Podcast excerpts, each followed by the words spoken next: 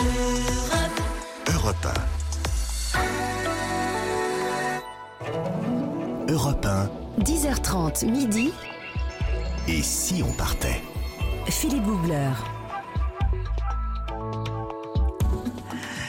Tout l'été, nous voyageons ensemble sur Europe 1. Tout l'été, des périples fabuleux entre 10h30 et midi. Et aujourd'hui, un voyage dans un de mes pays préférés. Je vous avoue, c'est beau, c'est bleu, on mange bien. C'est pas si loin et pourtant il y a des endroits qui vous donnent envie chaque fois que vous y allez. Moi ça me fait le coup à chaque fois de, changer de vie, de tout abandonner et de rester là-bas. Je vous emmène aujourd'hui dans les îles grecques.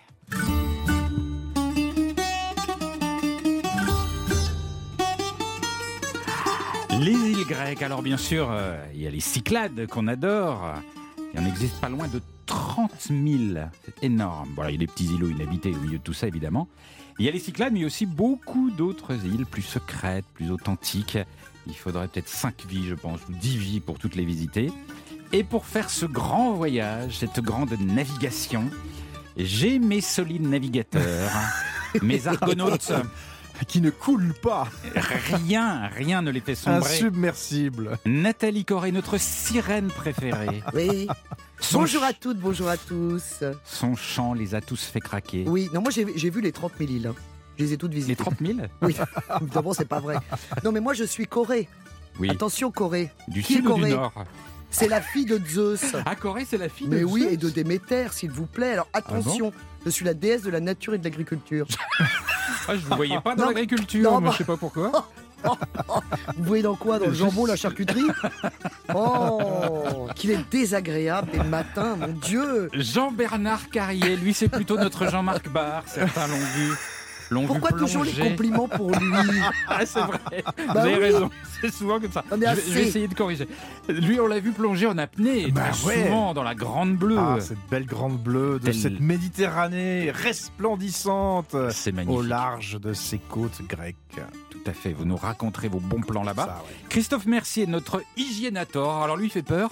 Il, il va toujours trouver ce qui va pas, ce qui peut nous menacer dans un pays, mais il a toujours la solution.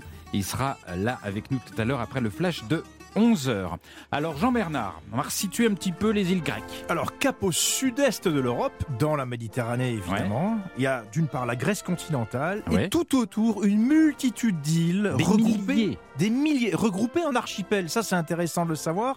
Les Cyclades, les Sporades, les îles du nord-est de la mer Égée, le Dodécanèse, Oui. les îles ioniennes et même la Crète. Ne l'oublions pas, qui fait Ah bah oui. partie de la Grèce. Des centaines d'îles, des milliers d'îles, comme vous l'avez dit, et surtout chacune avec sa personnalité. C'est ça qui fait le charme. C'est que chaque incroyable. fois qu'on change d'île, c'est une nouvelle aventure. C'est une nouvelle aventure. Ouais. Ils ont- elles ont comme quelques points communs. Du bleu turquoise partout, Ouais. une douceur de vivre, des villages immaculés, un accueil chaleureux. Et de la bien- moussaka. Et de la moussaka. Oh et, et attendez, c'est pas Et fini. du Redzina Et un ciel bleu à l'infini. Ah comme oui. Magnifique. Les amis, attention. Vous êtes Moussaka, vous Moi, je suis très moussaka. Ouais, je vais vous faire Moi, je suis changer plutôt d'avis tout à l'heure. C'est pas mal les tzatziki. Ouais, c'est ça. On va changer, on va changer. Notre vaste périple a commencé. C'est parti. Et si on partait Voyager avec Philippe Googler sur Europe 1. Je voudrais vous emmener sur l'île d'Icar.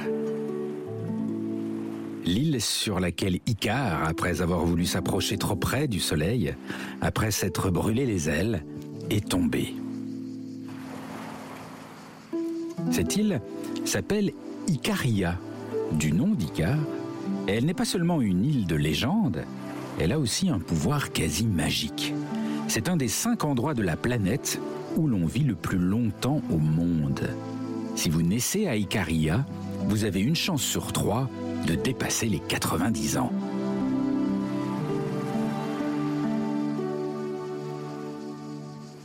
Je me promenais tranquillement un matin lors d'un tournage de Faut pas rêver dans les ruelles d'un village d'Icaria. Un matin, pas très tard, mais pas très tôt non plus, genre 8 heures. Particularité, les rues sont désertes. Pas âme qui vive, pas le moindre bistrot ouvert. Je trouve ça un peu étrange, j'essaye d'avoir des infos. Je tombe finalement sur un vieux monsieur qui me dit Oh, tu sais, il est encore trop tôt. Faut attendre un peu si tu veux boire un café. Attendre, mais jusque quand? Ben attendre. attendre l'heure où on peut boire un café. Et je n'en saurais pas plus. Enfin, plus exactement, j'étais en train de découvrir une des raisons de la longévité sur Icaria. Ici, on n'est pas stressé. Pas du tout. On se lève quand on veut, les choses se font quand elles se font. Pourquoi s'inquiéter? Un peu plus tard, une autre dame d'environ 82 ans, en pleine forme, en train de sortir de l'église avec ses amis, me dit Tu sais, ici le truc c'est que quand t'es stressé, quand t'as beaucoup de choses à faire, que t'es en retard, eh ben la solution, c'est de s'arrêter, d'aller voir une copine pour papoter. Et après, ça va beaucoup mieux. J'avoue que j'ai adoré le concept, même s'il n'est pas très facile à mettre en pratique. Cela dit, l'absence de stress, ça me paraissait un peu court pour expliquer la longévité exceptionnelle des Icariotes. Je questionne donc un peu les habitants, et une autre dame d'un certain âge me répond en rigolant Écoute, la légende raconte que lorsqu'un journaliste demande pourquoi on vit vieux à Icaria, celui qui répond meurt tout de suite. Et voilà, et je n'en saurais pas beaucoup plus non plus. Sinon que, en plus de ne pas être stressé à Icaria, on aime bien rigoler.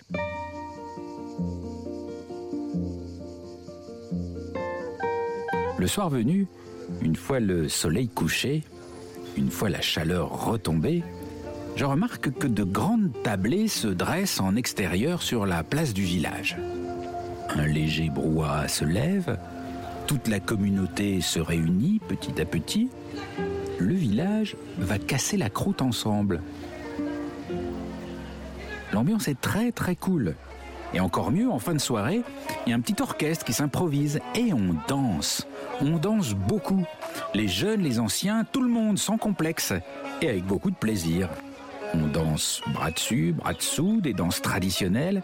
Et il y a une jeune fille qui m'explique Tu sais, on se prend par les épaules.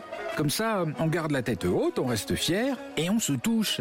C'est très important de se toucher pour partager les émotions. Et là, je crois deviner.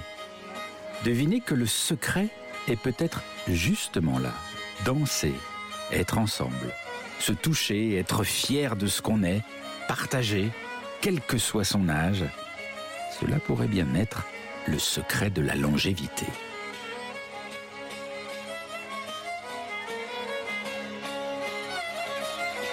Europe Et si on partait 1, Philippe Googler. Mais depuis le temps que je vous demande de danser, vous avez compris pourquoi c'est? Mais j'ai C'est pas adoré. juste pour le plaisir de la danse. Mais j'adore. C'est pour vivre vieille. Mais il veut pas danser avec vous, Nathalie. C'est Mais ça la pourquoi différence. Mais Il pourquoi aime vous préférez danser, au danser avec fond. les, avec les dames de Icaria alors que vous en avez une sous la main Je ne comprends pas. Je ne comprends pas. Mais l'atmosphère de ce village, je vous assure, Mais je, vous la- mais je vais vous la faire, C'est l'atmosphère. vrai Mais oui, Mais pas toute seule, vous pouvez pas. Et puis il n'y a pas de moussaka. Il n'y a pas de moussaka. Arrêtez avec la moussaka parce que moi je vais vous donner un secret de longévité tout à l'heure dans Miam Miam. Vous Très allez bien. voir. Mais franchement, cette île, si vous avez l'occasion d'y passer, allez-y.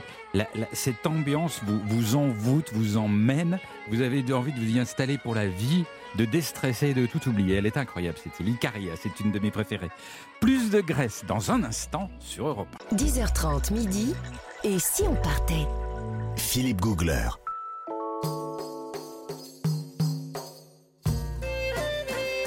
Et si on partait, nous sommes en Grèce. Et dans les plus jolis endroits de la Grèce, nous sommes sur les îles, nous vagabondons d'un îlot à l'autre. Et euh, je suis bien sûr avec mes amis voyageurs, mes argonautes à moi. et puis en studio avec euh, François-Xavier Freland, qui est journaliste et écrivain. C'est un, un amoureux de la Grèce, comme nous tous. Et il vient de consacrer un livre à une île grecque, une île qu'on connaît peu. Dans, dans, dans, dans- dans son livre, il dit que c'était une île qui semble cachée derrière Santorin, qui est très populaire, qui est très loin d'Athènes.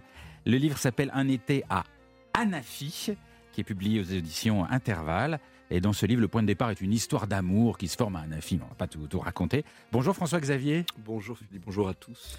Alors, Bonjour. on, on- on en parlait il y a, il y a un instant euh, sur Europe 1. Euh, le, le bonheur simple, cette espèce de ralentissement du temps en Grèce, c'est- c'est- vous, vous l'avez ressenti vous aussi? Comment vous, comment vous en parleriez? Bah, Honnêtement, moi, je suis fils de, de, de, de- de personnes qui adoraient euh, faire euh, les pays avec un guide bleu. euh, C'est-à-dire, en gros, on arrivait euh, dans une capitale, il fallait voir toutes les cathédrales ou toutes les mosquées Ah. quand il y en avait. Avec la liste. Il fallait connaître tous les musées et ensuite on allait voir éventuellement une plage, etc. Donc Ouais. moi j'ai pris un petit peu le, le revers de tout ça et j'ai plutôt aimé voyager sans guide bleu. Alors j'ai rien contre les guides, j'ai moi-même parfois voyagé avec des guides, mais en Grèce on n'a pas forcément toujours besoin de voyager avec un guide. On se laisse porter par le vent, Ouais. on prend le premier bateau et, et c'est tout ce que j'aime, c'est-à-dire euh, l'aventure, euh, la petite aventure, attention, hein, parce qu'en Grèce il vous arrive jamais de, de mésaventures où il faut vraiment les chercher, peut-être euh, piqué par une guêpe, Mm. mais, euh, mais sinon en général les choses se passent simplement. Euh, très facilement et, et, et- et Anafi euh, au bout euh, de, de ce voyage hein, on, on part d'Athènes vous l'avez dit tout à l'heure du port de Pirée Mhm. hein, 10 heures de, de voyage C'est long. C'est long. Moi, j'adore regarder euh, les îles parce qu'en fait, c'est un très beau voyage aussi. Ouais. Euh, on traverse les Cyclades quasiment. Et donc, on, a, on arrive en, en bas de Santorin, qui est quand même une île extraordinaire quand on arrive en bateau. Qui est un, pour ceux qui connaissent pas, qui est un volcan, Voilà. c'est un ancien volcan qui s'est effondré et qui, donne- qui- qui donne naissance à des falaises qui surgissent de la mer. C'est une île magnifique. Voilà. Et puis, euh, et puis aussi, quand vous arrivez le matin, parce qu'on arrive en général vers 5-6 heures du matin à Anafi, donc au soleil levant, c'est une île un peu magique. Alors, elle n'est pas très grande. Il y a une espèce d'ombre comme ça au lever du soleil. Et puis, il y a ce, ce, ce- il y a un monastère tout en haut d'une colline et on a l'impression d'un volcan qui crache sa fumée quand il y a un, un petit nuage euh, au-dessus. Et, et- et tout de suite, le voyage commence là, euh, sur cette île qui est euh, facile d'accès, c'est-à-dire qu'on fait tout à pied. C'est une toute petite île. Euh, on marche sur des sentiers odorants, on remonte sur un village blanc typiquement dans la- l'architecture Ouais. cycladique. Alors quand on dit blanc dans les Cyclades, c'est blanc, blanc, ça Ah oui. éblouit les yeux. Donc ces petites maisons blanches imbriquées les unes dans les autres, avec des petits toits bleus de ci, de là. Et, euh, et c'est adorable. Il y a un silence en général dans les rues totales, parce que souvent il n'y a, il y a pas de voiture dans les petits villages. Voilà, c'est ça. Alors faut aimer, faut aimer ça. Alors moi, je, je le conseille aux, aux gens qui ont besoin comme ça de de quitter l'urbanité, ce qui était euh, mon cas. hein, je suis de parisien. méditation. Voilà, c'est un peu euh, méditatif. On aime bien euh, retrouver des endroits où justement il n'y aura pas trop de monde. On va se promener comme ça, on va se perdre sur des sentiers. Et puis il y a toujours au bout une petite crique. Alors là, elles sont toutes plus belles les unes que les autres. Euh, L'eau euh, transparente, cristalline, euh, chaude comme on veut. Et puis aussi il y a des personnages en fait. Euh, Et c'est ce que je décris un peu dans le livre, euh, qui est, euh, par exemple, moi je me souviens très bien d'un moment où je me promenais comme ça avec une amie et on était sur ces, petits sentiers. Et tout d'un coup, on voit un vieux bonhomme. Alors on n'était pas Icare, mais on voit un vieux un vieux grec avec son, son béret, bêchant sa terre. Et il était face peut-être à un des plus beaux paysages du monde. C'est-à-dire que il cultivait ses tomates et on se disait cet homme n'est pas à plaindre. Euh, il les regardait à peine. D'ailleurs, il était habitué à, à- Ouais, à cette ouais. beauté.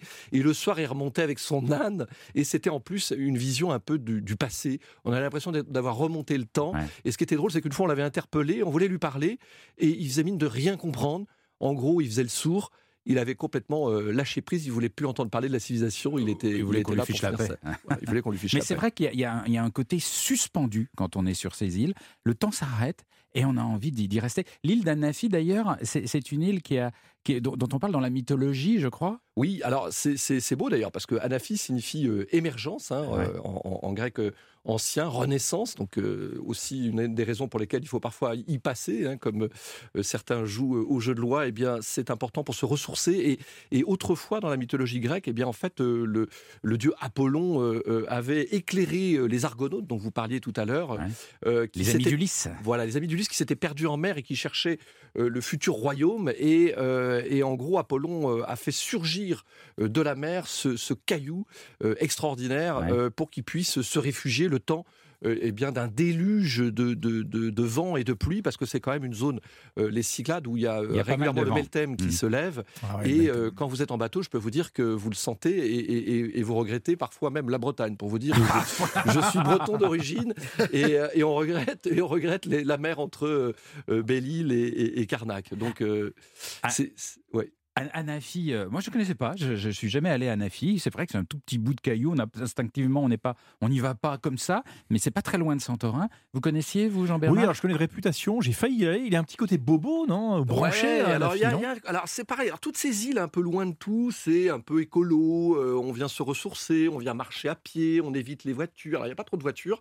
Et puis euh, c'est vrai qu'il y a une partie de la jeunesse athénienne un peu hippie, un peu, on va dire, euh, la petite gauche euh, bourgeoise, euh, universitaire, euh, qui, a, qui a un peu étudié, qui Ouais. vient euh, eh bien, se ressourcer, se retrouver. Et puis alors, c'est des, des grandes fêtes euh, Ouais, la c'est des fiestas, euh, voilà, c'est ça. c'est des fêtes sur la plage. ouais. euh, voilà, c'est pas que des promenades euh, Ah oui, non, mais chèvres. hein. alors moi je de croyais balade, que oui, c'est pas que c'était. de la balade. C'est pas méditatif et contemplatif complètement, dites donc, votre affaire.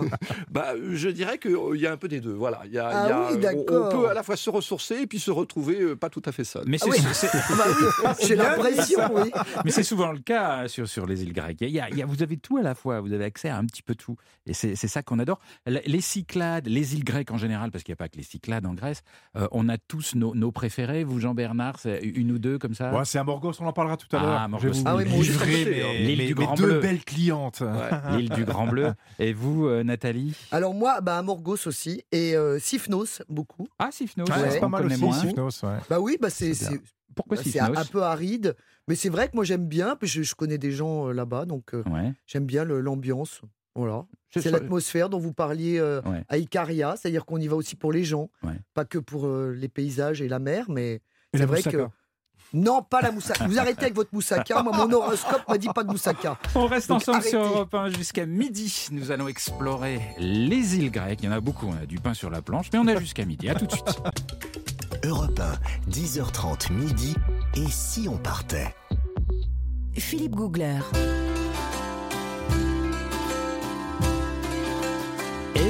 Voguons d'île en île grecque sur Europe 1 jusqu'à midi. Avec moi, mes, mes compagnons argonautes. Avec euh, nous également François-Xavier Freland, qui, qui est l'auteur euh, du livre Un été à Anafi. Anafi, qui est une petite île grecque à découvrir. Euh, on va continuer à explorer cet univers qu'on adore, mais cette fois-ci, côté, euh, côté miam miam, avec Évidemment. Nathalie Corée. Et Dieu sait qu'il y a quoi faire miam miam en Grèce. Oui, mais alors moi j'ai regardé mon horoscope euh, ce matin. Alors pour les Sagittaires, faut que j'y aille mollo sur la bonne chair. Ah bon? Ah, c'était écrit. Je suis désolé. Donc je Ça, ne c'est c'est votre parlerai info pas. sur la Grèce. ça. Oui, c'est tout à fait. Donc je ne parlerai pas, Jean-Bernard, de la moussaka, ni du tarama, ni autre tzatziki. Ah, j'adore C'est dommage. Non L'enquête culinaire de l'inspecteur Corée du jour se poursuit sur le bain de Jouvence. Ouais. Je vais vous parler du régime crétois. Ah, Ah. oui. Ah oui, oui, Oui, oui, oui. oui, dit-il. Celui qui sûr- permet de vivre très très Bah oui. vieux. Eh bah oui, justement, voilà. Donc la cure de jouvence à la grecque. C'est-à-dire que je suis à fond depuis hier, hein, parce que vous avez vu, hier on était en Guadeloupe, déjà on était sur le centenaire, sur son secret de, de longévité. Et là, beaucoup de nutritionnistes, effectivement, se sont penchés sur la longévité des habitants de la Crète, Ouais. de Corfou en particulier, voire d'Icaria, comme Ouais. vous nous l'avez narré au début de l'émission. Donc le régime méditerranéen, autrement appelé régime crétois, euh, est source de longévité des artères et espérance de vie des hommes et des femmes. Ça, c'est prouvé, ça. Oui, tout à fait. Ça a été mis en lumière déjà depuis les années 90. hein. On n'est pas non plus dans un scoop. Mais le but, attention, je le répète, n'est pas de perdre du poids. Ah, Non, non, donc on- non, on, vit non, vieux non. et gras. Eh oui, mais on va quand même préserver ses artères. Mais est-ce que c'est pas le plus important? Parce que du coup, on vit Bah oui. vieux, heureux, on mange bien. évidemment. On a un peu gras, mais on s'en Mais fiche. bien sûr. Mais alors, par contre, vous allez m'écouter bien attentivement, Philippe. Vous allez me faire une grande consommation de fruits et de légumes, de miel, d'acide gras, à savoir d'huile d'olive, une faible quantité de viande, donc vous arrêtez la moussaka, et beaucoup de poissons. Mais il n'y a, pas énormément de viande, dans la... ah, si, un peu, dans la moussaka. Bah quand même, oui. bah, Oui, c'est- ça- oui, la la viande béchamel et tout. oui, oui, non, oui, vous, a- non, vous m'écoutez- non, mais vous ne m'écoutez pas. Je suis votre si. nutritionniste officieuse. Alors, en revanche, le régime crétois, et là, je m'adresse plus particulièrement à Jean-Bernard, Non. Vous avez droit à un verre de vin maximum par jour, car c'est un antioxydant. Eh oui, eh oui.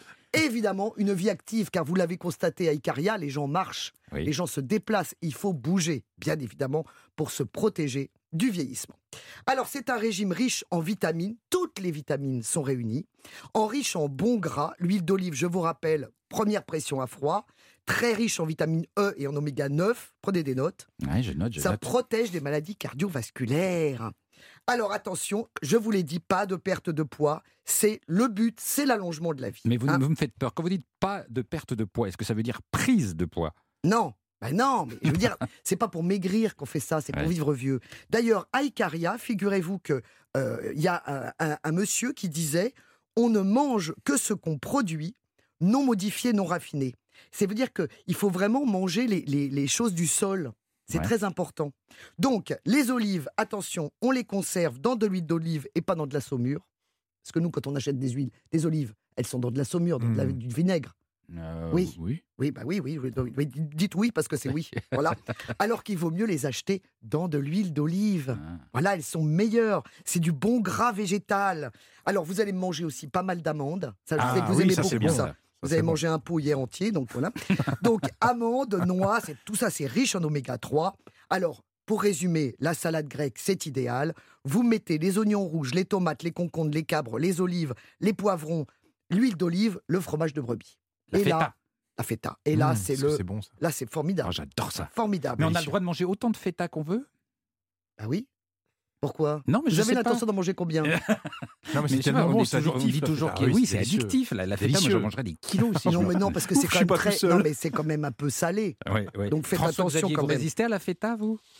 Bah, en fait, il y a beaucoup, beaucoup de- de- d'autres fromages euh, en Grèce. On s'arrête toujours sur la feta, mais euh, Ah, notamment parce que la brebis, c'est bien la brebis pour le régime crétois. Ah, voilà. Ah, c'est bon. Alors, pour le régime, ok. Euh, après, c'est vrai que la feta, on en retrouve dans tous les plats grecs, notamment dans les beignets de courgettes, les fameux beignets de courgettes que Mmh. certains fuient. Hein, c'est pas forcément très équilibré, mais, mais Pas régime crétois, mais Un enfin bon. petit peu riche, mais, mais ça donne toujours un petit goût euh, en plus. Et puis, euh, évidemment, les, les- les fromages grecs, à la différence des fromages français, on met beaucoup d'épices dessus, beaucoup d'herbes euh, qui leur donnent toujours un Ah oui, ce c'est ça. goût Ah, de c'est ces sentiers c'est odorants ça dont qui je parlais tout à l'heure. différence. Oui, c'est ça qui est Et bien. justement, alors là, vous me tendez une perche. Parce qu'il y a quand même quelque chose qu'il faut goûter là-bas sur place en Grèce. Alors qu'on peut être un petit peu réticent au départ. hein. Vous, savez, vous me connaissez, j'aime bien Oui. un petit peu aller là où ça fait mal. Mais oui. Alors, c'est un petit quiz. On ne le chasse pas. Il est partout. Il n'est pas cher. C'est Le Le- chat. Le- le chat. Donc vous n'avez pas mangé Non, du chat. non, je répétais, Ah bon on ne chasse pas. On ne le le chasse. sanglier Je le répète, on ne le chasse pas. Il est partout. Il n'est pas cher. C'est La Le lièvre. Du lapin. La chèvre. Le lièvre. l'escargot. Ah, l'escargot. Ah. L'escargot On mange en Grèce. beaucoup ah, ouais. d'escargots en Grèce, mais oui, les krita taraki. Ah bon? Mais oui, c'est des pâtes. Alors, ça, ce sont des pâtes en forme de langue d'oiseau avec des escargots et des tomates. C'est délicieux. Ah bon? Tiens. mais oui, les escargots frits à la crétoise, à la boubouristie. C'est des gens de guide bleu, ça. non, alors écoutez, je vous ai déjà épargné la soupe de tripe. Hein, parce que la Ah, soupe de tripe. Ah, Mais c'est très bon ça, ça. ça. Voilà. Lui, ça, non, mais ça, c'est très bon. J'en ai mangé à Athènes, dans le, le- le- les Halles centrales, Ah qui oui. est un grand lieu très populaire. Et il y a des petits restos de tripes qui font une espèce de soupe à la tripe. Et C'est Exactement. très moche et très bon. Exactement. Alors, c'est de la poitrine et ou du pied, Mhm. de l'huile d'olive, des oignons, du piment, de l'ail. Alors, ça se mange tôt le matin ou tard le soir. Hein, c'est très nutritif. C'est Ouais, sou- idéal contre la gueule de bois. Il y a souvent effectivement les, les fêtards qui Ouais. vont se retrouver Ouais. euh, dans ces halles. à- on, les, on les- on les rencontre à 5-6 heures du matin en sortant de boîte et ils vont se manger une bonne soupe de tripes. Voilà, ça, ça vous remet l'estomac euh, d'aplomb.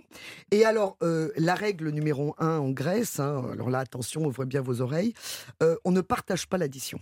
Hein. donc, on partage le plat, mais il y en a un qui paye pour tous. Mais qui Oui, paye Justement, je voulais vous en parler. Qui paye ça, Je pense que ça va être vous, midi. hein, et puis demain, ce sera Jean-Bernard.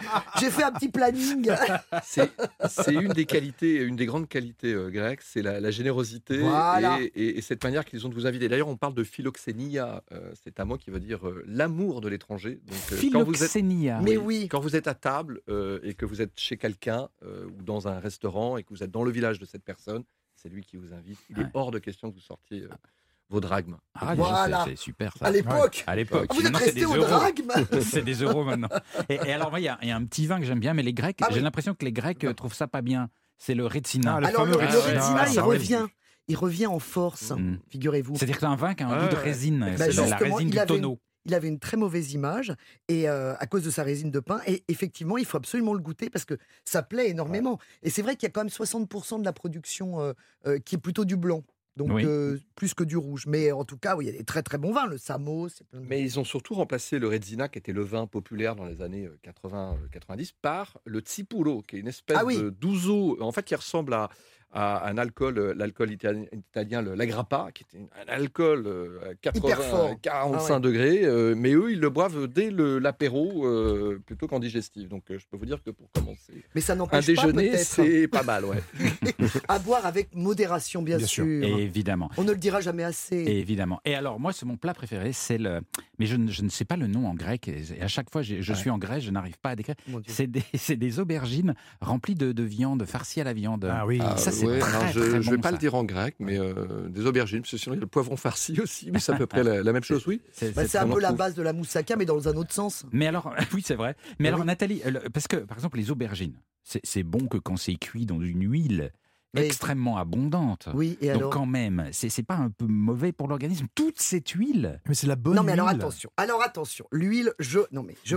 Il faut la réintégrer progressivement, évidemment, dans votre alimentation. Si vous voulez faire le régime crétois, vous n'allez pas tout d'un coup vous asperger d'huile d'olive en euh, matin, midi et soir. Vous n'allez pas en, bo- en boire des litres. Il faut y aller mollo, Donc, c'est une histoire de, quantité et de Bien modération sûr, dans mais tout en ça. tout cas, c'est bien meilleur que tout. Très bien. Et Si vous dessert. voulez vivre longtemps, bien sûr. Et, et quand même un dessert, le gâteau à l'orange euh, Ah oui, avec sa petite écorce Ah oui, très bon ça.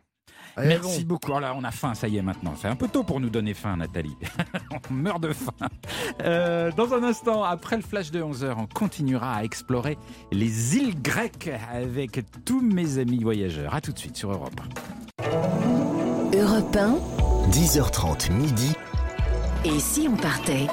Philippe Googler.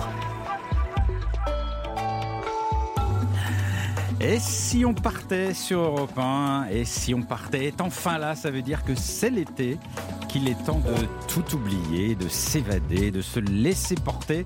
Je vous emmène aujourd'hui dans les îles, des îles merveilleuses et pourtant pas si loin, pas besoin d'avoir 8 heures de décalage horaire. Et pourtant, elles sont extrêmement dépaysantes, apaisantes. Nous sommes aujourd'hui dans les îles grecques.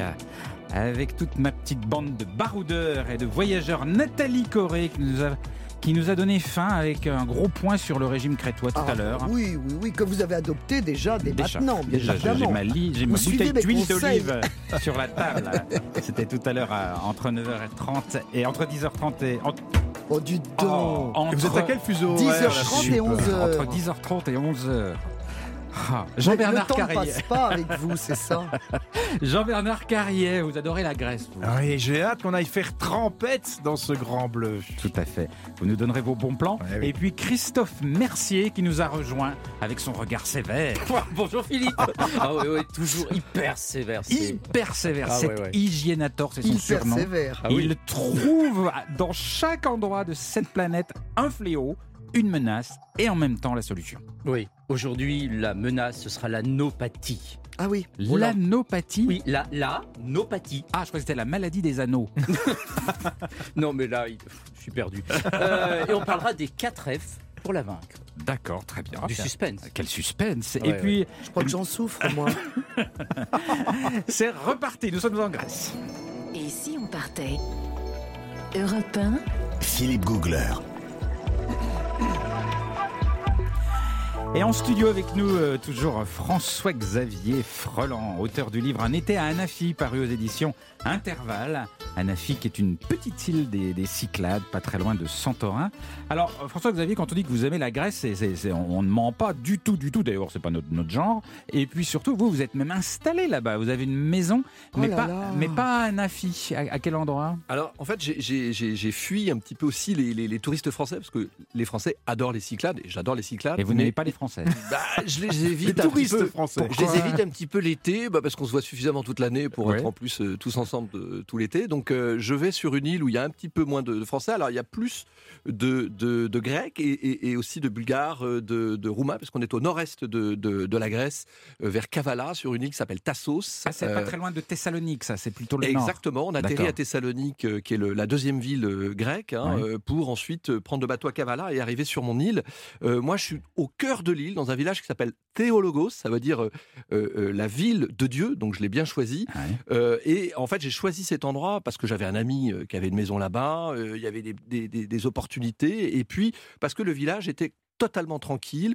Alors l'île a tous les avantages. Euh, Vous avez les petites criques, vous avez les grandes plages, euh, vous avez euh, du tourisme comme, vous, comme vous le cherchez, c'est-à-dire vous avez les resorts, vous avez si vous voulez les petites maisons abandonnées, Ouais. euh, et puis euh, vous avez surtout des vieux villages vraiment très authentiques comme le mien, où alors on est entouré de, de montagnes, de collines. J'avais l'impression d'être un peu dans, dans- dans- dans des livres de Marcel Pagnol. D'ailleurs, ça me rappelait la Provence de, de- de ma jeunesse quand je lisais ces, ces livres, et surtout l'ambiance incroyable. Alors là, on a l'impression d'être rester euh, hors du temps. euh, C'est-à-dire bah, vous avez euh, encore tous ces petits métiers. Donc, vous avez les gens qui, qui passent pour, pour vendre la viande ou le poisson euh, en faisant En klaxonner la voiture. ah, la camionnette. Vous avez le pop, c'est-à-dire le curé du village, Ah oui. qui chante tous les dimanches. Alors Et parfois il chante tout. et qui chante pas toujours bien. Euh, vous avez les cloches, vous avez les chèvres et les boutons qui rentrent euh, le soir avec leur, leur, leur petit glinglin. Et puis euh, toute une ambiance de village avec des vieux artisans. Notamment, il y en a un qui me fait mes sandales, mes spartiates, hein, devrais-je dire. Alors elles rendent euh, jaloux euh, beaucoup de monde. Euh, euh, surtout qu'elles elles- elles sont bon marché. Ah ouais. Et alors, moi j'ai une question à vous poser parce que quand on, on va dans un endroit de vacances comme la Grèce, qui Uh-huh. nous plaît beaucoup, à chaque fois on se dit ah ça y est, je voudrais Je une maison là, je m'installe. Mais et on se dit toujours en même temps, mais est-ce que c'est pas un, un fantasme? Parce que je suis bien, parce que c'est les vacances, Et parce que c'est l'été. Mais Ouais. l'hiver. quand il fera Ah. froid, qu'il y aura personne. Alors comment c'est d'y être pour de vrai? Ah bah alors surtout euh, l'hiver, je peux vous dire qu'il fait très froid, Ouais. mais très froid. Et, et ça, on le, on le, on le sait pas toujours. On imagine la Grèce avec un, un climat incroyable toute l'année. Non, pas du tout. Ouais. Il fait très froid. Alors on a, on a parlé du vent tout à l'heure, le Meltem qui se, qui se lève dans les Cyclades, qui est plutôt un vent d'été, mais enfin quand même il y a du vent toute l'année. Et puis euh, là où je suis à Tassos, on est déjà un peu sur les hauteurs. Il y a, il y a- il y a un mont qui culmine à 1200 mètres, donc on est déjà. euh, en- il a même neigé cette année. Ah ouais. Et j'ai j'ai testé ma maison pour la première fois au mois de février, ce qui était normalement la fin de l'hiver, sauf que cette année, l'hiver a été plus ri- rigoureux que les autres années, et j'ai eu très froid. Mais c'est froid, horrible alors. Très froid, horrible. Le cauchemar. J'avais des engelures aux doigts. euh, je rêvais de partir et je me disais, c'était pas la Grèce, effectivement, dont je rêvais, mais ça a été un épiphénomène. En Donc vous êtes en train de nous dire, surtout, n'achetez pas votre maison de rêve. bah, en disons qu'il hiver, en fait, tout il fait quand même beau, il fait quand même beau 10 mois sur 12. Et, et même quand il fait très froid, vous avez quand même du soleil, donc ça change aussi euh, Est-ce l'humeur. est-ce que vous nous dites pas ça pour que personne ne vienne vous Moi, je pense déranger que c'est plutôt Oui, c'est ça. c'est pour nous dissuader. C'est de la dissuasion. C'est ça, surtout qu'elle est compliquée, elle est un peu loin euh, euh, Oui, puis voilà. alors l'hiver d'autant plus parce qu'il y a des problèmes de bateaux. Il n'y a pas Ouais. autant de bateaux Bravo. que l'été. Bravo. Et il y a surtout les bateaux qui sont annulés au dernier moment. Vous Eh pouvez oui. rester coincé sur votre île. J'ai déjà Ça raté des arrivé, avions, des moi. vols à cause de ça. Bon, dans, Et- tous les cas, dans tous les cas, on vient ce week-end. Oui, on est invité, je pense. Oui, on est invité. Il y a un a autre des phénomène qui peut, être, euh, qui peut être quand même parfois un peu surprenant. Moi, je, je suis allé à Amorgos hors saison. Et et Amorgos, c'est une île extrêmement touristique. hein. Mhm. C'est l'île du Grand Bleu, etc. Alors l'été, c'est magnifique. Il y a des terrasses partout. L'île est sublime. Le, le Très belle. bleu est incroyable. Mais hors saison, on se rend compte qu'il y a énormément de maisons qui sont en fait des Airbnb et qui sont donc vides. Ouais. Et donc, il y a un petit syndrome euh, angoissant parce qu'on est parfois dans des villages très vides. Alors, c'est la différence avec Tassos, c'est que c'est une île habitée. D'abord, Ben c'est voilà, une des plus ça, grosses îles de, Mm. de Grèce. Elle est peu Mm. connue, mais c'est vraiment une Mm. île très habitée avec une ville, je crois, de, de 10 000 habitants, ce qui n'est pas rien. Donc, il y a 30 ou 40 000 habitants sur toute l'île. Dans mon village, il y a 600 habitants. Euh, mais il y a quand même une vie, il y a une école, il y a des enfants, il y a des commerces ouverts, des, petites, su- des petits supermarchés et puis des, des- des- des tavernes où on mange de la chèvre Ouais. à peu près toute l'année. ouais. Alors, on, on va quand même, parce que les, les gens qui nous écoutent vont se demandent sur quelle île ils pourraient aller en vacances. Oh là là. vous, vous- vous qui avez fait le, le tour des, des Cyclades, euh, François-Xavier, euh, des Cyclades et des autres, hein, parce qu'il n'y a Ouais, pas que les Cyclades, c'est- beaucoup. c'est c'est quoi vos, vos meilleurs spots pour, pour l'été, pour les vacances? Bah, vous avez dit Amorgos, donc on va pas reparler d'Amorgos, mais c'est vrai qu'Amorgos est, est extraordinaire, notamment pour ses plages et puis aussi pour cette crête, parce qu'en fait, on- quand, on se, quand on aime se promener à pied, on, Ouais. on traverse l'île sur la crête euh, et on voit, on a des vues euh, spectaculaires euh, sur, sur la Méditerranée. Après, euh, moi j'adore le Dodécanèse aussi. Alors, il y en a une qui ressemble beaucoup aux Cyclades, c'est Astipalea. a Astipalea. Astipalea, Qu'est-ce a qu'elle a celle-là? Bah, elle est, alors, si on aime les Cyclades, c'est les Cyclades avec un petit peu moins de monde, bien que ça a tendance un petit peu à évoluer aussi de ce côté-là. Mais c'est une île, bah voilà, les petits villages blancs, euh, très simple, euh, mais en même temps qui a euh, énormément de plages sauvages. donc Ouais. voilà, quand on aime les endroits un peu, un peu à l'écart, on est, on est servi. Et puis, il y a les îles du Dodécanèse au- au- en allant vers la Turquie, comme Simi, par exemple, qui est une île extraordinaire. Alors là, avec une des plus belles villes qu'on puisse trouver dans, sur les îles, hein, qui est une, une ville qui a été fondée par les Italiens, c'est-à-dire qu'il y a énormément de couches d'influence en Grèce. Faut pas croire qu'il y a eu des Grecs tout le temps, il y a eu aussi les Turcs, hein, pendant, euh, pendant 500 ans, euh, qui ont occupé euh, une- une- toute, la, toute la Grèce. Et pourquoi est-ce qu'elle est belle cette ville alors? Alors cette ville est belle parce que déjà quand vous arrivez par bateau, euh, c'est une, on a l'impression d'un petit peu d'arriver parfois même à Venise. c'est quelques couleurs ocre. euh, C'est pas du tout le village blanc. On est plutôt dans des couleurs euh, italiennes, Ouais. euh, dans des architectures italiennes, et, euh, et donc tout de suite on, a- on, est- on est dépaysé. On n'est pas sur ce sur ce sur. La on n'est pas sur la carte postale grecque, Ouais. on est Ouais. encore sur autre chose. Ouais. Et puis, euh, pareil, c'est une île où euh, pas trop grande, vous pouvez la faire à pied, euh, à vélo. Elle est pas trop, Ouais. euh, il n'y a pas trop de dénivelé, ce qui est important parce que souvent en Grèce euh, ça monte. Euh, et, euh, et puis elle est, elle est très proche de Rhodes, qui est euh, la- la- l'aéroport où vous atterrissez. De Ouais, Paris. euh, ouais. C'est 4 heures d'aéroport, c'est quand même assez, euh, assez facile. 4 heures de, de vol, pardon. Parlez-nous d'une île où, où ils, ont, ils ont trouvé une astuce pour euh, éviter, pour ralentir des fois la pression touristique qui sur, sur certaines îles peut être un peu forte. Je, je- je- je pense qu'on va parler de la même, c'est Hydra, c'est ça? Bravo. Hydra. Ouais, Hydra, qui était le- le- l'île de, de Leonard Cohen, le chanteur euh, américain euh, très euh, hippie euh, dans- dans- à son époque, et qui avait trouvé comme ça euh, son bonheur sur cet endroit. Alors c'est vrai que c'est sublime, c'est euh, peut-être l'une des plus belles îles euh, de toute la Grèce, très protégée, extrêmement préservée. Euh, alors attention, c'est pas les mêmes prix qu'à Anafi ou à Morgos. Oui, parce que C'est pas quand- très loin d'Athènes. Voilà, mais c'est surtout que c'est de la jet set américaine qui descend euh, dans le port de, d'Hydra. Donc vous avez quand même l'été de sublime yacht. Euh, c'est euh, l'île où il faut être euh, quand on a de l'argent. Ah, ça nous met le jus d'orange à 10 euros, ça.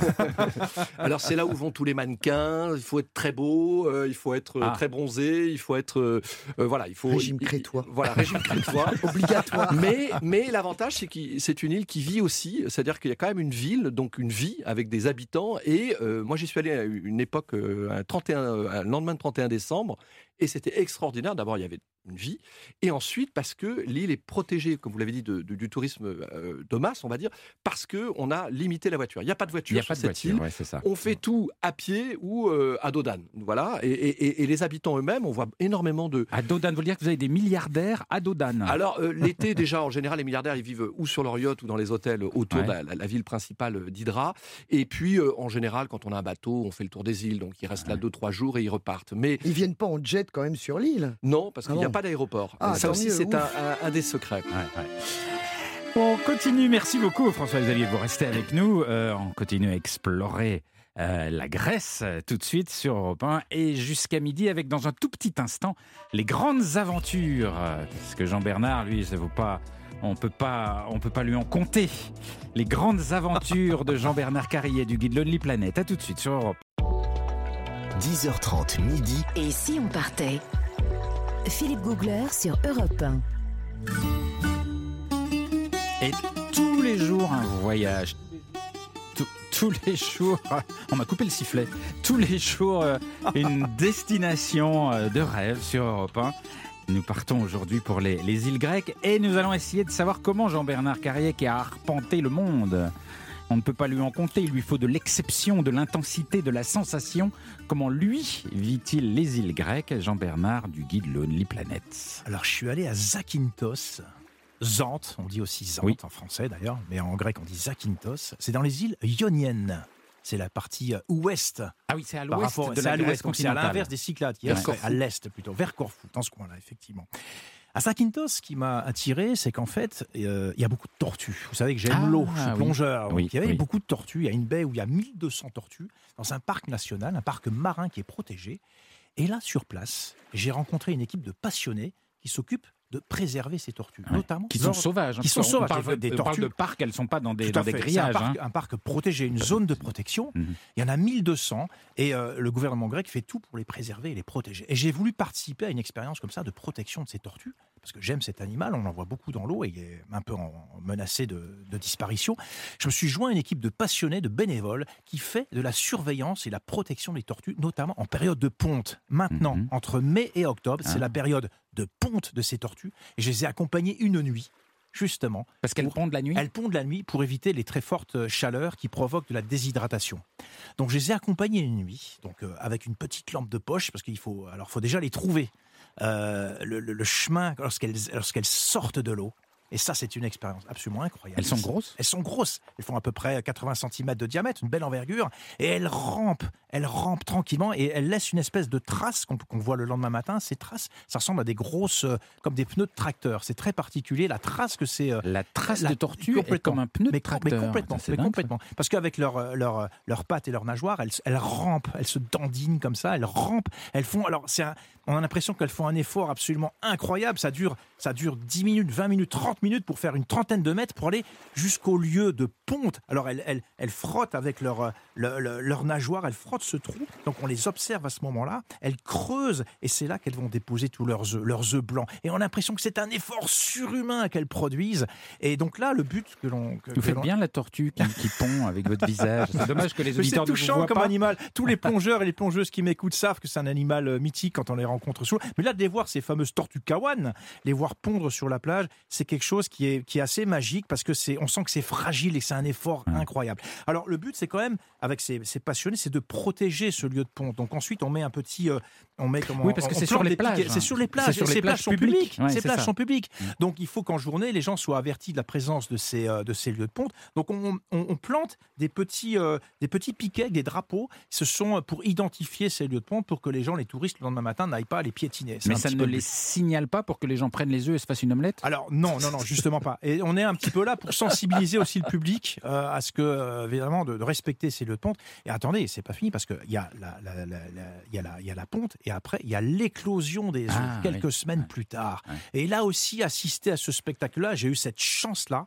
de voir tous ces petits. euh, ces petites tortues qui font 3-4 cm, elles sont en procession à la queue leu elles cassent la, la coquille de l'œuf, Elles naissent au bout de combien de temps?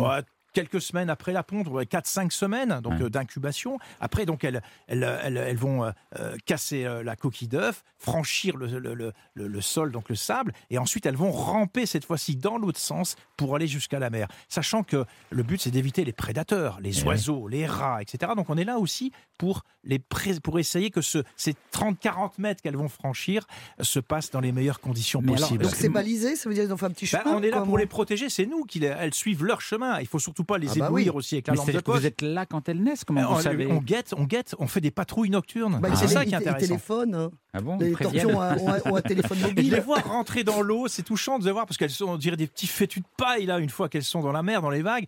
Elles ont une chance sur 4 ou 5 de survivre. Il y a beaucoup de mortalité de ces petites oui, parce tortues qu'il y a beaucoup de ben prédateurs. voilà, il y a beaucoup de prédateurs. Mais ce, que, ce qui, ce qui m'épate, c'est que tout ça, c'est au milieu d'une plage publique. Oui, ce- c'est une plage publique. On n'interdit pas au public d'y aller. Et c'est pour ça que le rôle que ces passionnés ont, et auquel je me suis joint plusieurs nuits, c'est de faire déjà de protéger à la fois le lieu de ponte Mm. et le lieu d'éclosion, et aussi de sensibiliser le public. Mais ça veut dire que si on va en vacances à Zakynthos, on peut aller voir les tortues. Exactement. Et on peut même participer à ces petits programmes de surveillance et de, et de patrouille nocturne. C'est une association qui s'appelle Archelon, qui a pignon sur rue à Zakynthos. Zakynthos est bien connu pour ses tortues, euh, ces, ces lieux de ponte. Et ça, Voilà. c'est- Et ça se passe en Europe, tout ça. Ouais, c'est Costa Rica. c'est- ouais, ouais, c'est vrai. On croit toujours qu'on est obligé d'aller au bout du Mais monde non. pour voir ce genre de choses. justement pas. Mais, mais absolument pas. Euh, François-Xavier, vous avez, vous avez vu ce genre de choses, vous? Non, alors non, j'ai raté les, les tortues. euh, J'en ai Bah vu oui, euh, ailleurs. Fête dans J'en ai, vu ailleurs, aux Philippines et, et- et je les ai tellement vus de près. Alors, c'était des très très grosses euh, tortues euh, des mers. C'était à Palawan, Ouais. il y a 30 ans, Un bel 25 endroit ans. aussi. Bel endroit. Et sauf que derrière la tortue, il y avait un requin. Et c'est la première fois que j'ai vu un requin de si près. C'était un, un bébé requin.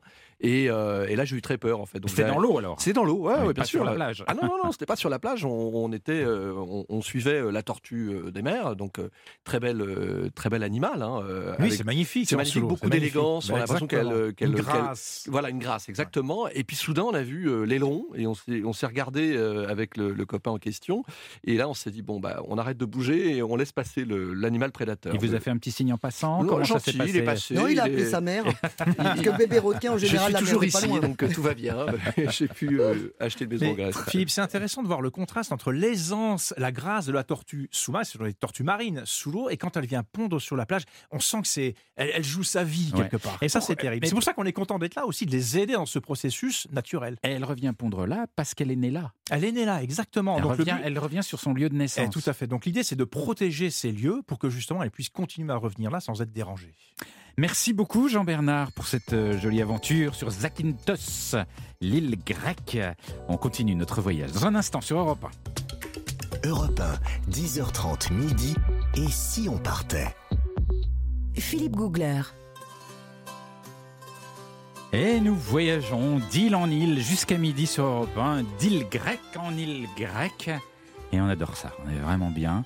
Alors, hélas, Oui, là, Pourquoi il dit drame. toujours hélas quand il m'annonce Qu'est-ce que possible ça hélas, Hélas. Hygiénator, hélas, c'est son surnom. Christophe Mercier, bon, on, on rigole, mais, mais vous êtes essentiel parce que vous nous permettez de toujours revenir en bonne santé d'un voyage. Vous vous rattrapez comme vous pouvez. Mais hein. non, mais c'est vrai, c'est pour ça qu'on vous aime. Et euh, Christophe, qu'est-ce qui peut nous menacer en Grèce? C'est pas un pays menaçant? Non, c'est pas un pays menaçant du tout, mais on est dans les îles, on va d'île en île. Et pour aller d'île en, en île, on fait quoi? On prend le Bateau. Exactement. Et là, vous risquez de souffrir de nopathie. Ah oui, ça c'est Ah. le mal de mer. Nautique, No- de nautique. Ça y est, je vois. nautique, nopathie, c'est le mal du bateau. Mm. Le mal de Eh mer. ouais. Au grec. Alors, euh, et oui, c'est un mot grec, Mm. absolument. No, ça veut dire le bateau. Donc, en fait, l'idée, c'est euh, revenir en bonne santé avec des beaux souvenirs et pas des souvenirs où on est en train de vomir sur le bateau et quand on passe d'île en île. Ah bah, si vous avez des trucs, moi je suis preneur. Oui, parce que- bah, je, vais- vous donner, Ouais, ça peut je vais vous donner servir, des ouais. trucs. Alors, il y a des trucs qui marchent bien, puis après, il y a des trucs individuels. Ouais. Et on verra ensemble ce qu'on a chacun comme Ah. petit truc. Alors déjà, pourquoi on a le mal de mer D'abord, c'est un conflit de sens sur le bateau. Euh, on a l'impression qu'on bouge pas, mais en fait, on bouge. Ouais. Et l'oreille interne sent bien qu'on bouge, mais en même temps, quand on regarde autour de soi, on bouge pas. Euh, on, on va regarder, on va regarder autour de soi euh, la mer pour un peu que la traversée soit longue. ben, on voit euh, finalement la mer tout autour, mais on n'a pas l'impression d'avancer. Mhm. Et mais par contre, le corps sent bien qu'on est en équilibre sur l'eau au niveau du bateau. Donc on a un conflit entre ce qu'on voit, ce qu'on ressent et ce que l'oreille interne ressent elle-même. On peut pas expliquer tranquillement à son oreille interne ce qui se passe Non, Euh, c'est- bah, oui, c'est ça, il y a un problème Parler de son oreille d'information. interne, oui. Ma chérie, tu vois, là, on bouge. Donc, ne t'excite pas, c'est normal. Non, ça va pas marcher comme ça, malheureusement. Donc, euh, on a quatre, ex- quatre euh, éléments euh, pour pouvoir travailler sur le mal de mer, pour essayer de les réduire. Parce que personnellement, la première fois que j'ai pris le bateau en Grèce, je m'en souviendrai toute ma vie. C'était un lendemain de fête à Mykonos. Euh, J'étais. euh, Pourquoi il me regarde Un ça, lendemain de fête à Mykonos. Bah ouais. Bah oui, Ben bah, voyons. Il va Ouais. pas Bah avoir la ouais. peine On a tous un petit sourire autour de ce studio. Mais c'est pas possible ça. Euh, J'avais le ventre vide, j'étais crevé, j'ai pris le bateau, je m'en allais à Naxos et, euh, et j'ai été mais malade comme jamais. Ça a été une Oui, véritable mais ça c'est catastrophe. c'est la boisson. c'est Bah pas- oui. non, je bois pas d'alcool, donc c'était pas le cas euh, du tout. J'avais C'est faim. la soupe de tripe. Ah, je suis végétarien. Mais c'est pas possible ça. Ah. Ça, va pas- pas te faire la fête Oh avec là vous là, partir en vacances avec lui, c'est l'enfer. Je démissionne, c'est officiel. Je vais vous manquer. Donc, du coup, il y a 4 F pour pouvoir travailler sur le mal de mer et c'est à partir de là que j'ai commencé à réduire mon mal de mer. La fatigue, le froid, la faim et la frousse. Mhm. OK? Allons, on y va. Ouais, C'est parti. On commence par la fatigue. Ouais. On prend pas le bateau si on est complètement crevé. Parce que euh, l'idée, c'est d'être parfaitement reposé. Parce que si on est fatigué, tous nos sens ne vont pas être justement en alerte. Ah, ça et, joue. et ça joue énormément. La mais si on était à un- Mykonos alors. Oh Eh ben on se repose, on passe une nuit supplémentaire pour se reposer avant de prendre le bateau. Mais ça maintenant j'ai compris. Je prends le bateau une fois que je suis reposé. Euh, avant le bateau, c'est dormir et voire même, pour certains dormir pendant la traversée, ça peut être bien. Ah oui, ça Ouais. donne pas le mal de mer Ben non, ce- pour certaines personnes ça fonctionne Ah très bon, bien. Donc déjà la fatigue, on prend pas le bateau fatigué. C'est le premier élément. C'est le premier F. Deuxième F, le froid. C'est sans doute scientifiquement l'élément majeur du mal de mer, Ah c'est bon? d'avoir froid sur le bateau. Absolument. Ça crée un stress physiologique. Ce qui fait que notre corps a encore plus de mal à s'équilibrer. Et au niveau de l'oreille de l'oreille interne, quand on a froid, l'oreille ne s'équilibre pas. Donc il ne faut pas avoir froid. Donc on peut se couvrir euh, comme on se couvre quand on va à la montagne, c'est-à-dire on met un t-shirt et puis un coupe-vent par-dessus, Mhm. voire une polaire en dessous, de façon à ne pas avoir froid. Ça c'est essentiel. Le froid c'est sans doute le facteur numéro Ah un. ouais Ouais, c'est fa- sans Bon, ça dit en. Grèce, c'est pas c'est pas la plus grosse menace. Non, mais quand on est sur le bateau avec le vent, Ouais, ouais, euh, on sait très bien que quand le- il y a du vent, la température ressentie, elle baisse. Ouais. On nous dit bien température exacte et température ressentie. Troisième élément, la faim. Alors ça, on a tendance à penser que pour pas avoir euh, envie de vomir, il faut y aller le ventre vide. Bah, c'est tout à fait le contraire. Pour ne pas avoir envie de vomir, il faut y aller le ventre plein. Plein de quoi Bah, de de soupe de nourriture. Oui, non, mais j'entends bien. Mais, Donc il faut manger. Il faut mais quoi, on manger. dit toujours faut manger une banane. Oui, ah les bananes. Encore les bananes, je suis un spécialiste des bananes. Oh Parce que la banane, c'est formidable, euh, ça se digère très bien, c'est basifiant pour le corps, c'est formidable. Donc emmenez des bananes. Mais on me dit toujours Man- faut toujours manger une banane avant le bateau parce que ça rentre aussi facilement que ça sort. Est-ce que c'est vrai Oh Non, mais ça, Oh là. Alors, ça, Non, c'est mais horrible, de la parce que. Ça, Non, c'est ce que les marins disent. c'est ce que les marins le même disent. goût. Elle a même le même goût à l'entrée et à la sortie. Ben, c'est ça. C'est ça. Non, c'est horrible. C'est pas pour ça. Donc, euh, mangez aussi pendant la traversée. Donc, mangez votre banane, mangez vos amandes pendant la traversée. Ça, j'en ai toujours avec moi. J'en ai toujours avec moi des bananes. Donc, ça, c'est important. Donc ça, il faut, faut manger et, et manger pendant la traversée. Oui, oui, oui. Allez-y. Et puis, boire de l'eau. Évidemment, pas l'alcool. On sait très bien que l'alcool, c'est mauvais pour le foie. C'est mauvais pour la digestion. On sera pas bien. Euh, et puis, le thé, le café, bah, ça déshydrate et c'est pas une bonne idée. Quatrième F, la frousse. Ouais. Respirez. Détendez-vous. C'est important. Mais frousse de quoi? Frousse de la navigation peur ou la frousse, peur- ou la frousse peur. d'avoir le mal de Oui, mer la frousse d'avoir le mal de mer. Ouais. Et il y a beaucoup de personnes qui sont déjà dans l'appréhension avant de prendre le bateau. Moi, j'ai plusieurs trucs. Trois trucs, c'est des huiles essentielles. L'huile essentielle de citron, qu'on peut mettre sous la langue, une goutte. On peut prendre l'huile Avant de essentielle. partir? Oui, absolument. Ça fonctionne très bien. Ah oui. Euh, respirer de l'huile essentielle de lavande. Pendant, Ça fait dormir pendant, un peu, ça. pendant. Non, ça fait pas dormir du tout. Non? Ah non, c'est pas des huiles essentielles pour dormir. Ah bon? Euh, et au contraire, ça va permettre de détendre. L'huile essentielle de menthe, menthe poivrée aussi, Ah oui. ça stimule. Donc ça, c'est pas On une. respire ou on, on avale Mais l'alcool de menthe, on, on ça les grands-mères. Mais Ouais. absolument, ma mamie avait Ouais, toujours ouais. de l'alcool de L'alcool menthe. de menthe. Complètement. Et ça, ça fonctionne extrêmement bien. Le- le- le- le- L'huile d'essence- essentielle de citron fonctionne sur le foie. Et donc, ça permet de ne pas avoir ces nausées et on est vraiment très bien. D'accord. Alors maintenant, on va regarder quels sont les, les- les remèdes directs sur la nausée quand on a la nausée. Ah, quand, c'est- quand ça a démarré. ça ah oui, ouais, alors là, ouais, ça va être gore. Ah, Alors, non, non, mais pas du tout. Mais J'ai pas la du phobie tout. du V, moi. hein. Pas du tout. Pas le mot, hein, pas le mot. Hein. non, je ne dirai Ah plus non. rien. Je ne dis plus rien. Donc, Oh là là. quatre éléments à retenir le lieu de- sur le bateau, la position que l'on va adopter, et ensuite deux remèdes essentiels, et on va en parler, c'est important. Le lieu, cherchez sur le bateau le lieu où il y aura le moins de tangage. Le milieu du bateau, ou alors devant pour pouvoir voir euh, ce qui se passe autour. Oui, parce que si on s'enferme dans la cabine du Il capitaine faut et qu'on voit rien, ça. c'est Là, c'est une horreur. Il faut Avec voir. Il faut du absolument voir. Ouais. Donc ça, c'est important le lieu. Euh, ensuite, la position. Alors là, ça dépend de chaque À personne. quatre pattes. Euh, alors ça peut être, mais pourquoi pas? Euh, Personnellement, il faut que je garde la tête droite. Si je regarde mon téléphone ou si je Ah oui. lis un bouquin, je suis foutu. Nathalie, un truc par rapport à ça ou peut-être euh, François-Xavier euh, après non, mais parce que par rapport à ça, c'est exactement le même problème que le mal des transports en voiture. Si on lit euh, un, un livre, ça veut dire qu'on est statique, le, le cerveau comprend qu'on est fixe, alors qu'au bout, Ouais. autour, ça tourne. Donc on a le même problème. absolument, Moi, je regarde mes genoux. Parce qu'au Cap Vert, on m'avait expliqué qu'il fallait vraiment se mettre, s'asseoir et regarder ses genoux, ne pas bouger. Effectivement, moi, ça Mais marche. moi, je crois pas, ça marche je pas. crois qu'il y, a, il y a un remède, anecdote il y a un remède breton euh, pour éviter que vous vous lanciez dans l'eau, parce qu'en général, quand on a le mal de mer, on a envie de se jeter. Oui, absolument. C'est les- comme le mal de vi- le vide. C'est comme on le vous vertige. accroche, on vous Ouais, accroche au mât. On vous accroche au mât. Comme ça, vous bougez plus et au moins Ah, c'est vous, vous, vous- vous risquez pas de vous Ah, balancer. euh, C'est une idée. assez radical. C'est une idée. On est en Bretagne, là, pas en Grèce. Alors, deux remèdes importants. L'OMS, l'Organisation mondiale de la santé, préconise le gingembre. Ça marche super bien. J'emmène toujours du gingembre cristallisé quand je prends le bateau. Vous emmenez du gingembre cristallisé. Oui, c'est quelque chose que j'ai toujours chez moi, le gingembre. Alors, vous le mangez comment En morceaux Comme ça, en morceaux. Oui, parce que c'est un petit peu sucré. Oui, et puis ça bon. stimule. Oui, et le bon. gingembre permet à l'estomac de bien se vidanger dans l'intestin. Ça évite, ça repart dans l'autre sens. Ah. Donc le gingembre, c'est c'est formidable. Oui. Et autre élément, l'acupuncture. L'acupuncture, trois doigts en dessous du poignet, au niveau de, de, de- de la face du, du bras. Et là, vous avez le point 6P et vous le massez. C'est où Et ça, ça fait exactement Trois doigts en dessous du poignet. Trois doigts Trois en dessous doigts du poignet. dessous du poignet. Voilà. Et là, vous appuyez.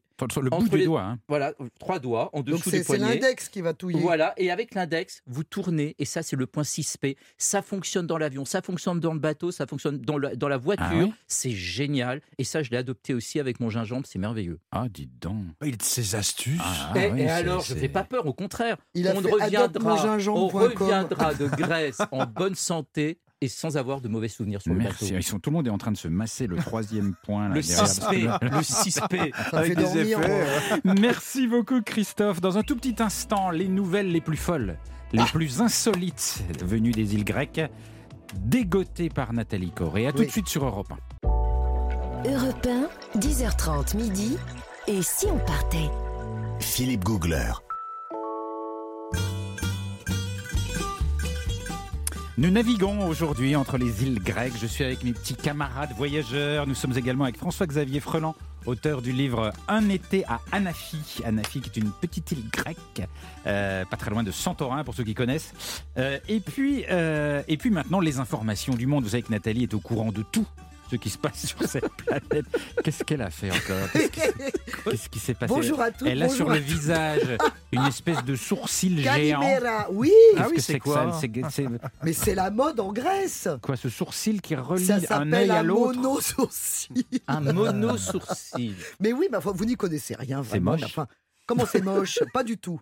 Alors, c'est la grande mode. C'est Sofia Hadjipantelli, qui est le top modèle gréco-chypriote actuel, star des podiums, star d'une émission que certainement euh, François-Xavier connaît, puisqu'il regarde la télé en Grèce, bien sûr. C'est la saison 5 d'un concours de top modèle à la télévision. Elle est jurée, elle est extrêmement connue et elle se distingue par le retour en force d'une tradition de la Grèce antique, qui est le monosourcil. C'est-à-dire qu'il y a un sourcil artificiel qui relie les deux sourcils naturels. euh, qui est pas forcément artificielle, ça dépend de la pilosité. Alors en fait, je vous explique. Là, on est plus pour, pour nos auditeurs, on est plus dans.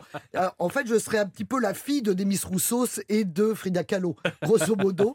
Et c'est vrai que non, on, on- on- on va déjà. Elle, en fait, elle a un mouvement, enfin, elle a un mouvement sur les réseaux sociaux qui euh, qui crie euh, abandonnons la pince à épiler.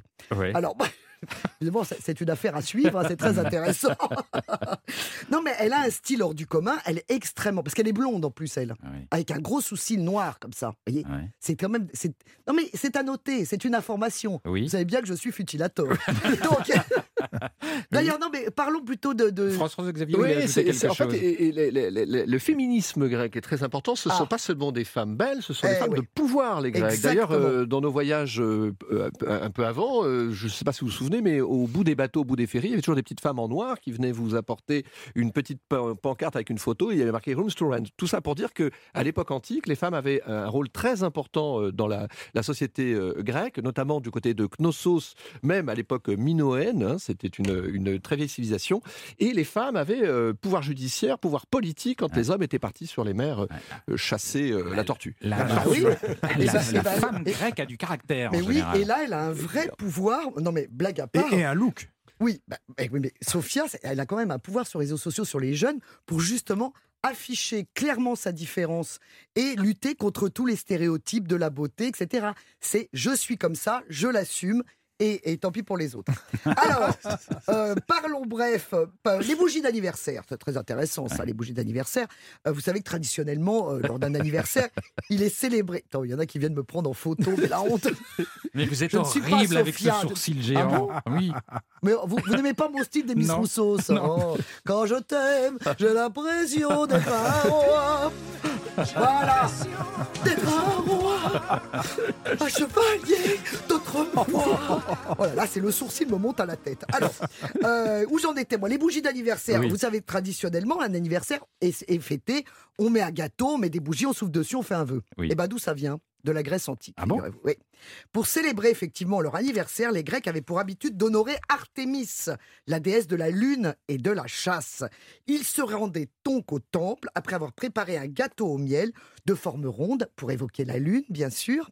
Et ensuite, on plaçait des cierges qu'on allumait pour imiter la, la lueur de l'astre, euh, l'astre célébré. Ah, d'accord. Et oui. Et ensuite, il était d'usage de louer la déesse, donc de faire un vœu à genoux avant de souffler sur les bougies. Et ben, c'est de là que ça vient. Mais quel rapport avec la date d'anniversaire? Non, mais à l'anniversaire, on fait un gâteau, on fait un vœu, on souffle sur les bougies. Oui. Ça vient de la Grèce antique. Ah. Ouais, Ah non. Mais on louait la Plouf. déesse à la semaine, au mois ou... Bon, les déesses, vous savez, il n'y en a plus beaucoup en circulation. Bon, alors, euh, il me cherche, il me trouve. Alors, une information, Nathalie, Nathalie, législation. vous, vous êtes notre dernière déesse. Oui, d'accord, très bien. Oh, quel flatteur Et Oui, à bah, propos, hein. vous savez que chez la déesse de la beauté. Aphrodite chez les, chez les Grecs, Vénus chez les Romains, et euh, la référence pour les hommes, c'est quoi chez les hommes? Le dieu grec de la Apollon. beauté, Apollon. c'était Apollon.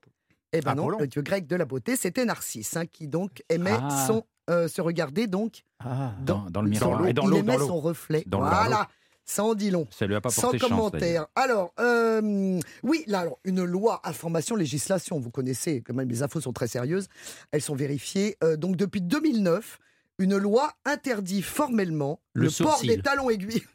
Ce sourcil à table.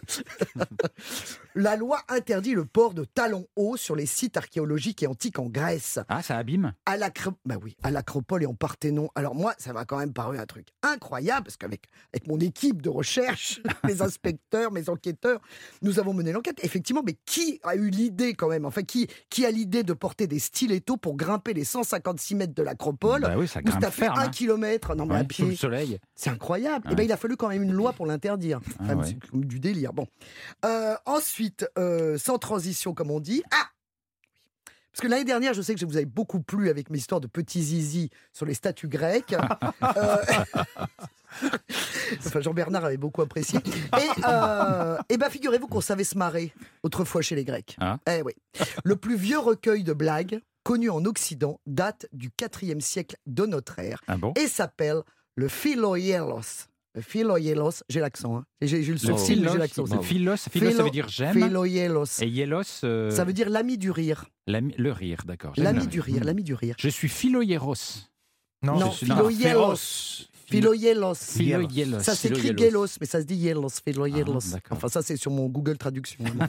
Alors, il contient 265 blagues en grec ancien. Elles Je les ai drôles toutes lues. Je me suis poilé. C'est vrai? C'est le cas de le dire, voyez. Alors, on est sur une thématique poil. Euh, on n'est pas, alors, on n'est pas sûr de l'identité des auteurs. hein, mais enfin, j'en ai sélectionné quelques-unes quand même. Et euh, enfin, c'était transmis évidemment tradition orale, hein, bien sûr. Donc après, est-ce que c'était vraiment en ces mêmes termes Bon, ça on ne saura pas. En tout cas, qu'est-ce qui faisait marrer le grec ancien? Eh ben, figurez-vous que c'était les intellos prétentieux, les avares, les charlatans, les goinfres, les eunuques, les gens à mauvaise haleine, les belles-mères et les nymphomanes. Bah, À peu près Ça comme n'a pas aujourd'hui. changé, ah oui, ça pas euh, changé en fait. Oui, les eunuques beaucoup moins. Bah, on en voit moins aussi. Oui. hein, bon, c'est ça. Alors moi, j'ai choisi pour vous et pour terminer une blague de Philoielos, euh, afin de vous donner une petite idée. Alors voilà, voici. C'est un homme qui dit à sa femme Chérie, qu'est-ce qu'on fait? On dîne ou on fait l'amour? Comme tu veux, répond-elle. Mais on n'a pas de pain.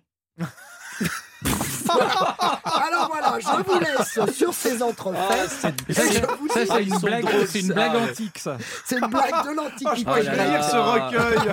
Ah, c'est super.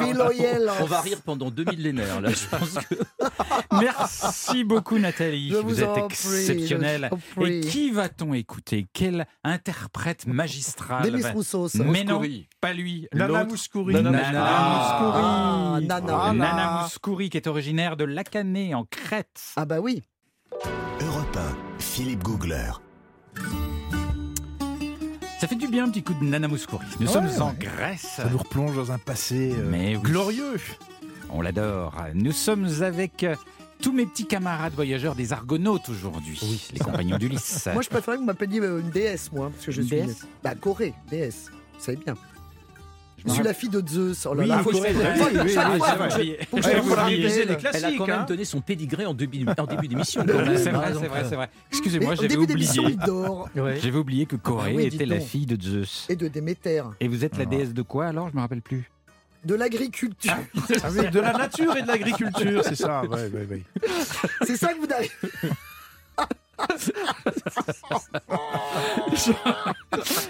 Le pire, c'est que c'est vrai. Bah oui, c'est vrai. Bah non, mais je ne dis que des trucs vrais. Euh, Jean-Bernard Carrier du guide Lonely Planet est avec nous.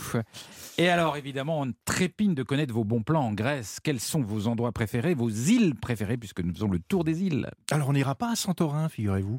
Oh, dommage. Mais Pourquoi on n'ira pas à Santorin? On n'ira pas à Santorin parce que cette île est trop Instagrammée, parce qu'elle est trop Instagrammable. Elle je vous emmènerai pas à Santorin, je suis Mais elle est magnifique. Elle on, fait a rêver l'impression tout le qu'on- monde. on a l'impression qu'on la connaît rien qu'avec les photos. Mais oui, voilà, elle est trop vue, elle est trop Instagrammable. Voilà, donc je vous emmène C'est comme pas la à Santorin. moussaka. Après, je, suis dé- je suis désolé pour vous. je- mais je mettrai un petit bémol, c'est que c'est- tellement beau. Mais- certes, le c'est vrai, vrai que c'est il y a un tourisme de masse énorme sur cette île. Voilà. Euh, il y a des il y a un aéroport énorme. Mm. Elle a perdu quand même un peu de son authenticité, son authenticité, mais le spectacle est quand même incroyable. Le spectacle est inc- incroyable, mais euh, je préfère vous parler d'une île pas très loin, dans les Cyclades. Je, juste excusez-moi, Oui, oui, oui, juste pour préciser pour ceux qui connaissent pas Santorin, c'est un énorme volcan qui s'est effondré. Et donc l'intérieur, comme l'intérieur du cratère, c'est des grandes falaises qui surgissent de la mer et avec des villages blancs perchés au-dessus des falaises. Elle est sublime. Mais c'est vrai qu'elle est extrêmement, extrêmement Sachez que ça bouge encore à Santorin. Ah oui. hein. Je ne veux pas faire fuir les touristes, Ah ouais. mais euh, et sur toutes les îles des Cyclades, il y a régulièrement des tremblements de Ouais, terre. tremblements on est sur une faille. ouais. Alors on va, aller, on va aller trembler ailleurs, sur une autre île, celle de Milos. Ah. figurez-vous. Là, C'est- ah oui, maintenant, Ah, elle est celle-là. tendance. Eh ben voilà. Ouais. J'aime ce qui est un peu branché aussi, Philippe, hein, pas que les lieux secrets du bout du monde. Milos, c'est pour moi les plus belles plages des Cyclades. Il y en a 71 sur une île qui fait à peine 20 km de long. Je sais pas si vous voyez. 71 plages sur Ça une fait île beaucoup de de 20 km. parasols quand même. hein. Non, non, parce que justement, justement, Nathalie, elles sont toutes différentes, ces plages. Ah. Certaines sont des plages de galets, d'autres de sable. Il y en a qui sont cachées entre des falaises et qui sont accessibles qu'à pied, donc ça limite déjà la fréquentation. D'autres qui, elles, sont effectivement de grandes étendues de sable auxquelles on accède très facilement. Donc il y en a un petit peu pour tout le monde. Alors, je ne les ai pas vues toutes, ces 71, mais je vais quand même vous confier mon petit secret à moi. Celle que j'ai préférée, c'est Phiropotamos. Le- eh Phiropotamos. sur la côte nord de Milos. On arrive par une petite route, on laisse sa voiture et soudain, les yeux vous brûlent tellement le spectacle est sublime. En contrebas, l'eau elle est turquoise et cristalline. Ah. Et on n'a qu'une seule envie, c'est d'aller y faire trempette, ce que j'ai fait évidemment. Allez-y vite parce que maintenant que Jean-Bernard en a parlé, Ouais, tout Il le monde va y aller, c'est clair. Alors il y a un autre spot magique. Il sur cette touche île de 10% Milos. quand même sur chaque, pe- chaque personne qui descend à la plage. hein. Bah oui. il Alors- a des coms sur les, sur les buvettes. Alors, je vais avoir Un une euro- belle com. par parasol. Je, je vais aller avoir une, je vais avoir une autre belle com parce que je vais vous parler d'un autre site. Alors, c'est pas vraiment une plage, ça s'appelle Sarakiniko. Alors, c'est un site étrange, un peu lunaire, auquel on ne s'entend pas du tout sur cette île. La roche, elle est tellement blanche, c'est de la roche, c'est pas du sable. La roche est tellement blanche qu'on croirait de la meringue, figurez-vous. Ah oui Il n'y a pas de sable, mais c'est juste des jolies dalles. C'est une roche éblouissante. On peut étaler sa serviette, travailler son bronzage et son farniente, mon cher Philippe, ou bien tout simplement faire du snorkeling dans l'eau turquoise qui est juste en bas. Voilà. Donc Milos, j'ai adoré par sa- pour sa diversité géologique, pour la, la, la couleur de la roche et donc des paysages. C'est très varié pour une petite île Ouais. de 20 km, ce qui fait un attrait visuel extraordinaire. De l'ocre, du rouge, du jaune, du vert, du blanc. Ouais. Donc c'est Santorin sans les grandes foules. Et il y a un aéroport à Milos. C'est-à-dire qu'on peut y aller. Non, on y va en bateau. On y va en bateau. Il y a un tout petit Si, aérodrome. un petit aérodrome. aéroport. Alors, moi, j'appelle ça un aérodrome. Bah, c'est un pour aéro- jets, oui, c'est pour son jet privé. C'est des petits Mhm. avions, des petits avions de quelques places. C'est Aïe, pas un aéroport de type Santorin. Voilà. Oui, ah oui, c'est pas un aéroport international, mais on peut y venir d'Athènes On en peut y venir d'Athènes, mais c'est des petits, euh, des petits coucous. Ouais. C'est pas des gros avions, c'est pas des gros porteurs. Ouais. Dieu soit loué. Ouais. Euh, et vous avez une autre île coup de cœur à Eh oui, on en a parlé un petit peu. Je crois que tout le monde l'aime autour de cette table dans ce studio. Amorgos. Ah oui. bah C'est oui. dans les Cyclades également, décidément, plus à l'est, à environ 4 heures de ferry, hein, le fameux bateau qu'on doit prendre sans Eh avoir oui. le mal de mer. 4 heures de ferry de Milos, donc c'est relié directement à Milos. Et là, pareil, décor magique, aride, très sec, très peu de végétation, des côtes très es- escarpées qui dégringolent à pic dans la mer. Et vous savez aussi pourquoi Amorgos m'a touché. C'est pas simplement ce paysage extrêmement euh, prenant. Ça a été le lieu de tournage d'un film culte, Le Grand Bleu, Eh évidemment. Oui. La scène d'ouverture du Grand Bleu avec la toute petite chapelle en contrebas de la falaise et la crique rocheuse où on peut faire du snorkeling. La crique rocheuse, elle fait euh, 20 mètres. hein. C'est vraiment minuscule. C'est vrai qu'il ressemble un de peu. dingue. euh, attendez, j'y pense là. Il ressemble un peu à Jean-Marc. Mais oui, c'est notre Jean-Marc Vite fait. Barr. Physiquement. C'est lui. Si, si, il y a quelque Alors, chose. on hein. va de crique en crique et de plage en plage. Vous savez comment? Oh, On va pas prendre une voiture. On loue un scooter, c'est Mm. beaucoup plus fun. Voilà, on circule en scooter et c'est pour moi la plus belle route des Cyclades. C'est une route qui est en hauteur, comme ça, qui, euh, qui est sur les crêtes avant de descendre dans les plages. Entre les deux principaux bourgs de l'île, il n'y a que deux, deux- deux villages, deux gros bourgs, avec des points de vue exceptionnels sur la Grande Bleue. Donc, Ouais. Amorgos, c'est vraiment l'île coup de cœur si on veut quelque chose de, de très végé, de très minéral, de très, euh, de très aride. Et un extraordinaire monastère accroché au roc, à la falaise, euh, oui, la à falaise, ouais. avec Euh, un pop qui vous accueille, qui vous fait déguster d'ailleurs du miel. Mm. Euh, Je me souviens encore de cette cette euh, À la cette cuillère. cuillère de miel qui vous offre quand vous arrivez dans ce monastère. C'est pas beau Et, ça. et c'est vraiment un monastère accroché à une falaise dans une ouais. situation invraisemblable Mm. qu'on aperçoit dans le film Le Grand Bleu d'ailleurs. À hein. Il y a un, mouvement de caméra fabuleux autour Moi, de je suis ce- très inquiète. hein. Il n'y a aucune taverne, il n'y a rien dans son périple. là. On nous parle de rien, là. Pas de... Mais bien y a pas sûr des que petits si. bars, il y a- Mais bien sûr que si, Nathalie, Oh là parce que ces îles, ce qui est bien, Milos, Amorgos, elles sont restées dans leur jus. Ah, C'est alors, authentique. Leur simplicité, il n'y a pas de bling-bling, il n'y a pas de construction qui défigure le paysage, pas de bétonnage. Les villages blancs dont vous avez parlé, François-Xavier, ben, ils sont intacts. Ces maisons blanches, les ruelles, des fleurs partout, tout est soigné et coquet. Et il y a justement ces fameux cafés et restaurants Ah oui. intégrés harmonieusement dans cet ensemble. C'est vrai. C'est C'est vrai. ça qui Des fait le petites charme. tavernes avec des nappes à carreaux. Et des nappes à carreaux. Et de la moussaka. Alors, Oh, je vous dis non. et les aubergines farcies. Mmh. Je partage votre passion Ah pour oui. ce Ah, plat. C'est les hôtels sur place, ben, ils respectent le style local. Ils sont, ils ont du charme, ils sont intégrés à tout ça. Donc on est vraiment dans un, dans un côté harmonieux. Et puis on peut dormir chez l'habitant. Ah là, voilà. Alors il y a des villages de pêcheurs avec les maisons traditionnelles qu'on appelle les sirmata qui donnent directement dans l'eau. Alors ça c'est génial parce que vous avez le- les, les pieds, les pieds dans l'eau, vous ouvrez votre, votre petite porte, Mais votre là, petite fenêtre de le matin. île, là, vous? Voilà, on est toujours sur Amorgos Amorgos. et Milos. Surtout à Morgos en l'occurrence, c'est des abris avec des barques euh, peintes de couleurs vives et les pêcheurs les louent donc pendant la saison estivale. Donc vous avez un petit peu votre Airbnb, votre studio directement les pieds dans l'eau. Ça, ça fait aussi partie de l'art de vivre de ces îles des Cyclades. Est-ce que je peux demander quelque chose Euh, Vous demandez l'autorisation maintenant. C'est nouveau ça. Aujourd'hui, Oui, il se c'est. Non, mais c'est c'est rapport. Non, c'est rapport à la saison. Parce que moi, j'y suis allé bêtement une fois en août Oui. et je crois que j'ai battu le record de c'est complet. J'ai ouais. entendu c'est complet. D'ailleurs, dans votre livre, ça commence un peu comme ça. C'est complet, Mm, c'est c'est complet. Mm, C'est mm. complet le bateau, c'est complet l'avion, c'est complet la location, c'est complet le On se restaurant. toujours. Hein. On Hein se débrouille toujours pour vous trouver une, une chambre. Moi, j'ai dormi dans, dans une espèce de, de Oui, truc derrière-boutique improbable. euh, Ouais. entre le, le papier Et- et- hygiénique. Mais et- quelle saison il faut Mais- y mais aller c'est vrai, il a raison. Septembre, il- il- octobre. Il- et oui, c'est vrai, septembre, octobre, c'est plus calme. Mais c'est vrai qu'on vous trouve toujours un endroit. Ouais. Moi, moi, il m'est arrivé de dormir sur un balcon, sous une, es- sous une espèce de saule énorme, Ah ouais. mais avec le vent. Le saule faisait un bruit énorme toute la nuit. J'ai pas fermé l'œil. Oh, dommage, vous Ouais, avez fait rembourser votre balcon Ils m'ont accueilli et j'ai passé la nuit dans le hall de le- du petit hôtel. Ils m'ont mis deux fauteuils et Ouais. j'ai dormi dans le hall du petit Ouais. hôtel comme ça. On vous laisse pas à l'abandon. vrai. Non, jamais. On vous laisse pas. Alors, je voudrais quand même juste revenir, Nathalie. Je pense à vous encore une fois. Ça, quand c'est je mon vous gros vois en face de moi. Mais les restaurants, justement, on parlait des restaurants, mais c'est un pur bonheur parce qu'on y sert une cuisine familiale, toujours fraîche. Et moi qui adore le poulpe, à Milos et à Morgos, ben, je me suis régalé parce que quand je dis fraîcheur, c'est vraiment frais. J'ai vu les poules qui venaient d'être pêchées par le, chasseur sous-marin. Les poulpes étaient en train de sécher au soleil, suspendues sur un fil devant une cirmata, une maison de pêcheurs. Et juste au-dessus, il y avait le restaurant qui s'approvisionne donc directement auprès du pêcheur de poulpe. Je vous dis pas le régal. Poulpe grillé, salade d'aubergine, environ 12 euros les pieds dans l'eau. Non, ça Ah, fait bien. rêver, c'est génial. Ah, on a envie d'y On aller y va, maintenant. on y va. pas Vous n'oubliez pas qu'il y en a qu'un qui paye l'addition pour tous. Ah hein. oui, Ouais. en plus, On il partage faut sortir Non, mais là, liste. qui paye le voyage et l'hôtel Merci beaucoup les amis, on voyagerait avec vous des heures et des heures et des jours en Grèce. Euh, merci euh, de nous avoir fait voyager. Merci à François-Xavier Freland euh, de nous avoir accompagnés pendant toute, toute cette émission en Grèce. Je rappelle qu'il est l'auteur du livre Un été à Anafi, une petite île grecque adorable au sud de, de Santorin. Merci François-Xavier. Merci à tous. Merci. Merci beaucoup. Les amis, on reprend la route euh, demain. Cette fois, il va falloir euh, subir un petit peu de décalage horaire Ah bah oui. puisque nous partirons au Chili. Hmm. Et ce sera un très beau voyage. À suivre sur Europe 1, Europe Midi avec Raphaël Delvolvé. Bonjour Raphaël. Bonjour Philippe, bonjour à tous. Dans l'actualité aujourd'hui, Eh bien, euh, nous allons euh, toujours suivre l'évolution de la situation euh, en Gironde où deux incendies ravagent des hectares de pins. La situation est en train de progresser favorablement puisque il y a une légère accalmie à la faveur d'une météo beaucoup plus favorable que ces derniers jours. Dans quelques instants, nous serons à Landiras avec notre correspondant Stéphane Place. Merci Raphaël, à tout à l'heure. Et, eh bien, vous qui nous écoutez, je vous dis à demain et surtout d'ici là, n'oubliez pas de rêver. Europe 1.